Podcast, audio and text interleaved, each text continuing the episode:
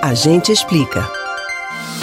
O programa de emprego verde e amarelo foi criado para estimular a criação de postos de trabalho para jovens de 18 a 29 anos de idade. A ideia é incentivar quem ainda não tenha participado de trabalho ativamente, ou seja, que não tenham tido a carteira de trabalho assinada. Nesse caso, para fins de caracterização como primeiro emprego, não serão considerados vínculos de menor aprendiz, contrato de experiência, trabalho intermitente e trabalho avulso. Esse tipo de contratação se aplica para salários de até um salário mínimo e meio, podendo haver reajuste depois de 12 meses de contrato.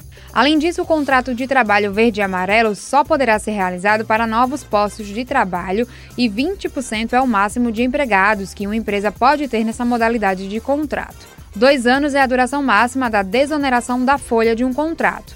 E aí, depois disso, os encargos passam ao mesmo nível dos outros trabalhadores. Mas quais são os direitos trabalhistas nesse contrato?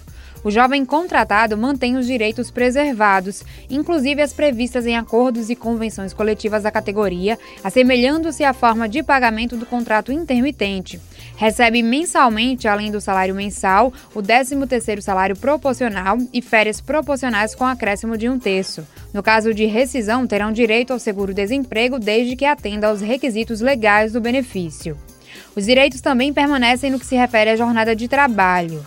E o empregador também tem vantagens ao adotar essa modalidade, como a desoneração da folha de pagamento, em que a empresa passa a ser isenta do recolhimento de contribuição patronal do INSS, salário educação e contribuição social destinada ao Sistema S. Nesse sentido, a contratação na modalidade verde e amarela é vista como mais barata ao empregador. Além disso, a contribuição para o FGTS passa a ser de 2%, o que hoje é de 8% nas outras formas de contratação. Para financiar as medidas de incentivo à contratação de jovens, o governo vai passar a cobrar contribuição previdenciária de todos que recebem o seguro-desemprego.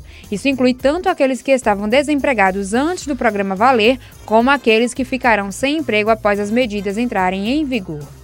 Você pode ouvir novamente o conteúdo do Agente Explica no site da Rádio Jornal ou nos principais agregadores de podcasts Spotify, Google e Apple Podcasts. Camila Brandão para o Rádio Livre.